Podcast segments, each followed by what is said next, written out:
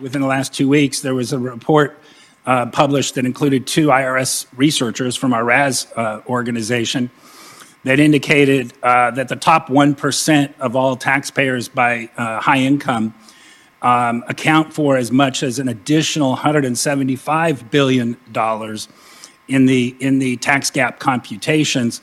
And that's associated with their look at only two issues, which were pass through entities and offshore income associated with the top 1%. If you aggregate the points that I'm talking about and you look at the fact that there's a current um, estimate by uh, folks on the outside that the tax gap is $7.5 trillion over the next 10 years, and you add in the component pieces that I've referenced, there are more. I've just referenced the ones that are most highly visible at this point. If you add those in, I think it would not be outlandish to believe that the actual tax gap could approach and possibly exceed $1 trillion per year.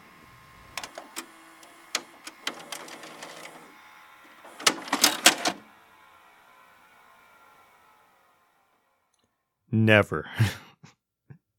Never did I see myself defending the Internal Revenue Service on the Undone podcast.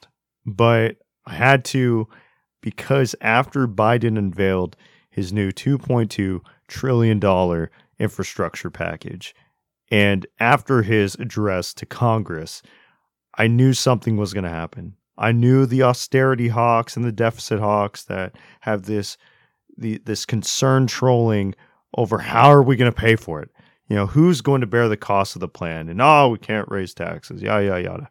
You know, all these arguments we've heard over and over again throughout the decades. And instead of me using this time to detail why we should raise taxes, which I will in a future episode, we're going to talk about the current tax code and what is really going on. And I know many people that consider the IRS as government gangsters, as thugs, as these bizarro Robin Hoods stealing from the poor to give to the rich. So I'm going to treat that as a truism. Another truism is that Americans hate paying taxes. Well, both of these truisms are very far from the truth. And I'll get to both points, but first, let's start with what IRS Chief Charles Rettig spoke about in that opening segment.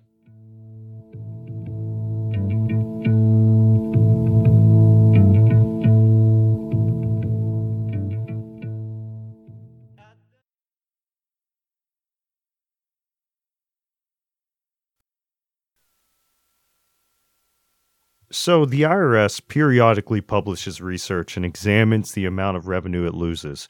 And it produces a report called the Tax Gap Analysis that periodically examines these losses. Well, the tax gap analysis is this major undertaking. The results of this study and research are not published until several years after the year studied.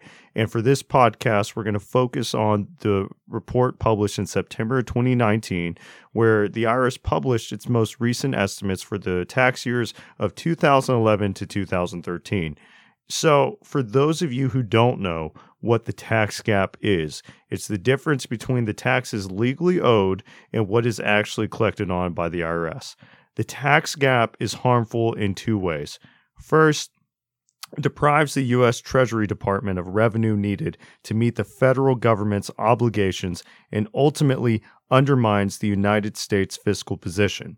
And second, it places an unfair tax burden on the taxpayers who actually do pay their taxes in full and on time because they ultimately end up paying more in taxes to cover the gap left by those who do not. This has created a third unintentional, or well, if you want to interpret it by the end of this as intentional, it, it's created this animosity and lack of faith and trust in our IRS. So, the tax gap is the result from a few things. It's a result from both intentional evasion, people cheating on their fucking taxes, and unintentional noncompliance, right? But the three actual classifications of tax noncompliance is non-filing, underreporting, and non-payment. So, who's not paying their taxes? Well, let's break it down. Non-filing returns are the taxes that are not filed on time and the tax on those returns that are not paid on time. So, non filers account for only a measly $39 billion in lost revenue. Underpayment, next category, is the, is the taxes that are filed on time but are not paid on time. And they only account for about, you know, $50 billion of the tax gap. So nothing crazy, right? and the last category, and it, it is insane, is by far the biggest problem. Underreporting accounts for 80% of the tax gap.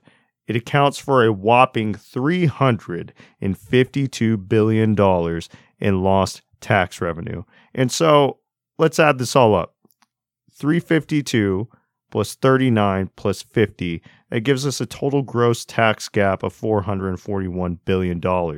And so that tax gap is is brought down to $381 billion after late payments and enforcement. And so I, I want to say that again $381 billion. This is not over five years. This is not over a decade. This is every single year.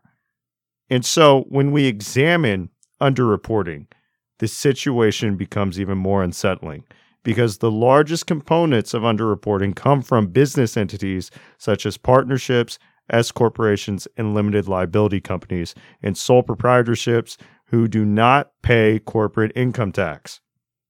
Instead, the owners report their share of the business profits on their own individual tax returns or through these quote unquote pass through entities to lower their tax burdens. And I want to make something clear these are not your mom and pop small businesses. These are both medium and large size corporations who utilize pass through entities to nullify their tax burdens.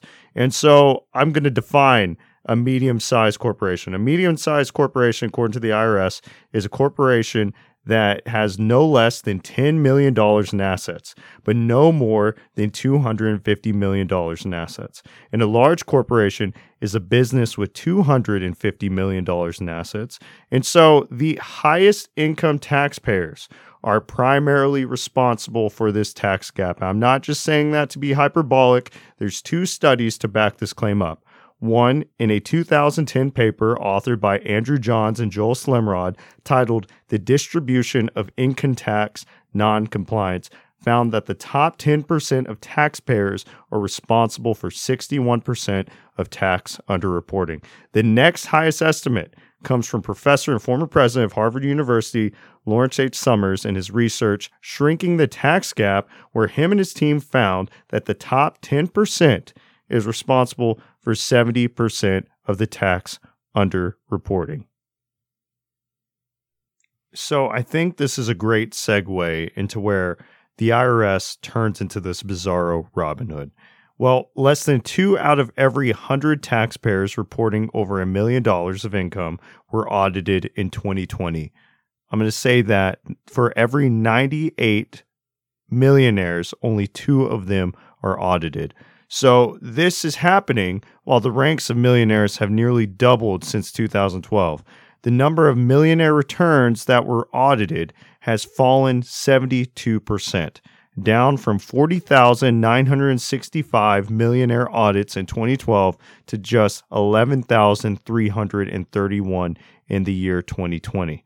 So, after finding all of this information, after finding all this research, I asked myself, is this a feature or is this a bug?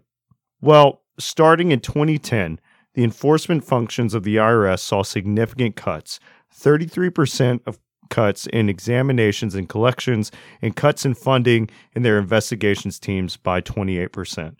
Well, low income earners, this, this is astounding. Low income earners are now audited at the same exact rates as the uber wealthy. In a report from the IRS chief Charles Rettig to Senator Ron Wyden, Rettig admitted that it is simply easier and cheaper for the IRS to audit poor people. So remember, this all started when Republicans took control of Congress in 2011. Their mission to starve the beast and their very, very real concern with fraud. The Republican Congress made it a priority priority, wow, words, to audit uh, filers claiming the earned income tax credit. And if you don't know what the ITC is, it's an anti poverty program that gives low to moderate working Americans money back on their taxes. Well, I, I will point something out. In 2018, 25% of taxpayers who received the ITC money, they didn't actually qualify, which resulted in the government losing about $18 billion. That's a lot of money. I will fully admit that. But as ProPublica reported, the law is so complex that the erroneous EITC claims are mistakes rather than outright fraud, unlike the top 10% earners. So, more than a third of all audits are of EITC recipients, according to ProPublica. And now, the counties with the highest audit rates are predominantly poor, black, and rural areas in the Deep South. So, again, the IRS has seen these steep cuts in funding. They are they they have been left outgunned and outmanned by these large corporations, right? And it is nearly next to impossible for working class Americans to misreport their income. And if you have worked a a hourly job here in the United States, your employer is required to file a W2 or an information return on you, right? And on top of that, your wages are subject to third party information reporting and withholding. This is not the case for the top 10% income taxpayers here in the United States. High income taxpayers are much more likely to receive income like capital gains and partnership income that does not have the same third party reporting requirements. And on top of this, they are able to hire a cartel of professionals to create these complex and sophisticated tax avoidance and evasion schemes to outgun and outmaneuver the IRS.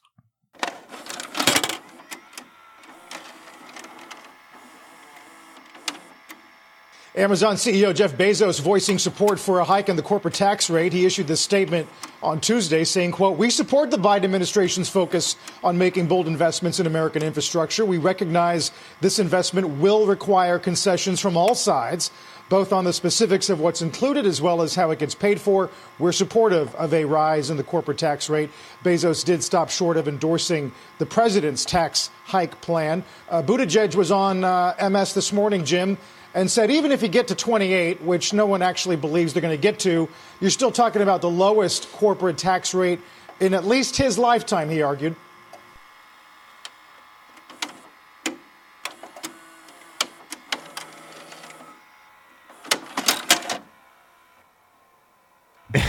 This is rich. no pun intended, but I have I have this rule of thumb that I follow, and it's that anything that Jeff Bezos is in favor of doing, I am highly, highly suspicious of it. And especially this. And it's not that I'm not in favor of raising the corporate tax rate, but we have to ask ourselves the question what does it matter what the corporate tax rate is when a majority of corporations like Amazon will pay little to none in taxes. And you want to know something that's a cruel irony? it, doesn't even go only to what we talked about earlier, too. these tax cheats, these high income earners and companies skipping out on their taxes, but the government actually giving back some of the most profitable companies, giving back $3 billion in rebates, leaving their collective effective tax rate at negative 0.9%. and that's just on the back end. And I promise we'll go into this on part two next week. But I wanted to leave on one last note. I wanted to talk about that second truism that we spoke about earlier that Americans hate paying their taxes. Well, when surveyed, working and middle class income earners in the Journal of Economic Psychology in a research paper titled Culture Differences in Tax Morale in the United States and Europe found that Americans have the highest willingness to pay taxes compared to 14 European countries like France, like Germany, and like Norway.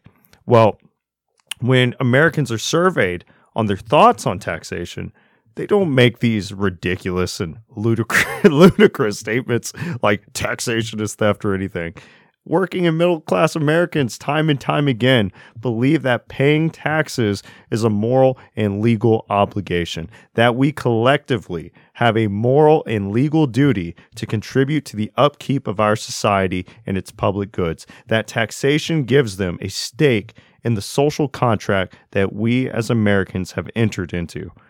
So, what are we to do about this problem?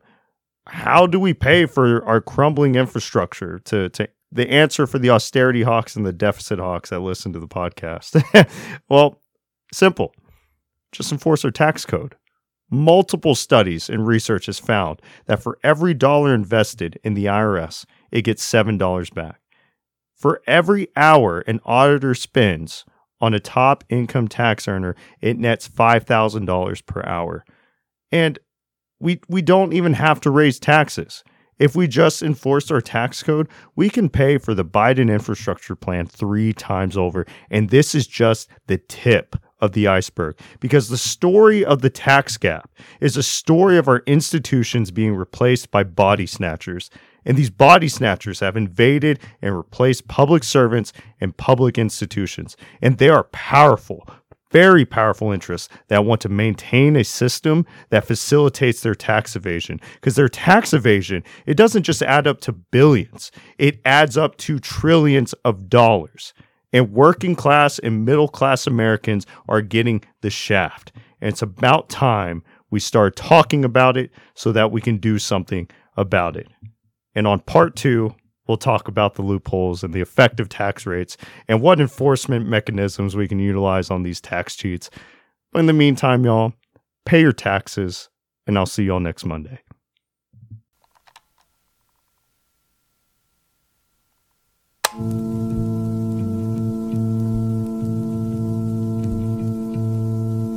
At the starting of the week, at Summit Talks, you'll hear them speak. It's only Monday. Negotiations breaking down. See those leaders start to frown. It's sword and gun